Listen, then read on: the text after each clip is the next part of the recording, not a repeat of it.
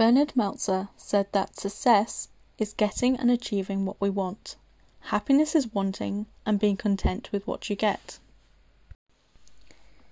This quote for me encapsulates why so many people struggle in the pursuit of happiness. So many people are searching for happiness as something that is out there, something in which is contingent on what they have and what they achieve, when happiness is in fact a mindset. If we are constantly making seeking happiness being dependent on what we have or what we achieve, we can never truly be content or, in fact, be happy as in the sense of happiness. We can certainly feel happy, but feeling happy is different to feeling happiness or experiencing happiness. Feeling happy is an emotion, whilst being whilst experiencing happiness is a mindset.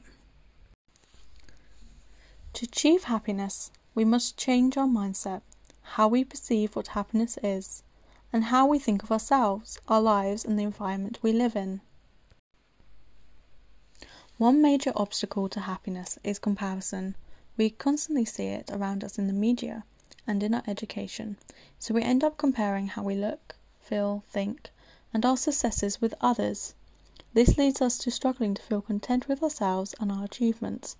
Instead, you should know your worth and know that we all achieve things in our own time, and what we achieve is different for everybody at different times, because we are individuals with our own thoughts, feelings, interests, strengths, and experiences. Another obstacle is that we can often focus on the negatives in our lives and in the environment around us.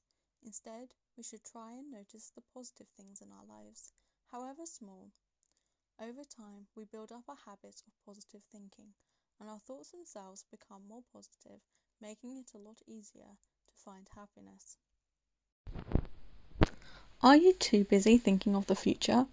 Although it is great and often necessary to think about and plan for the future, we must avoid becoming focused on the future to the extent where we forget to live in the moment and experience the moment.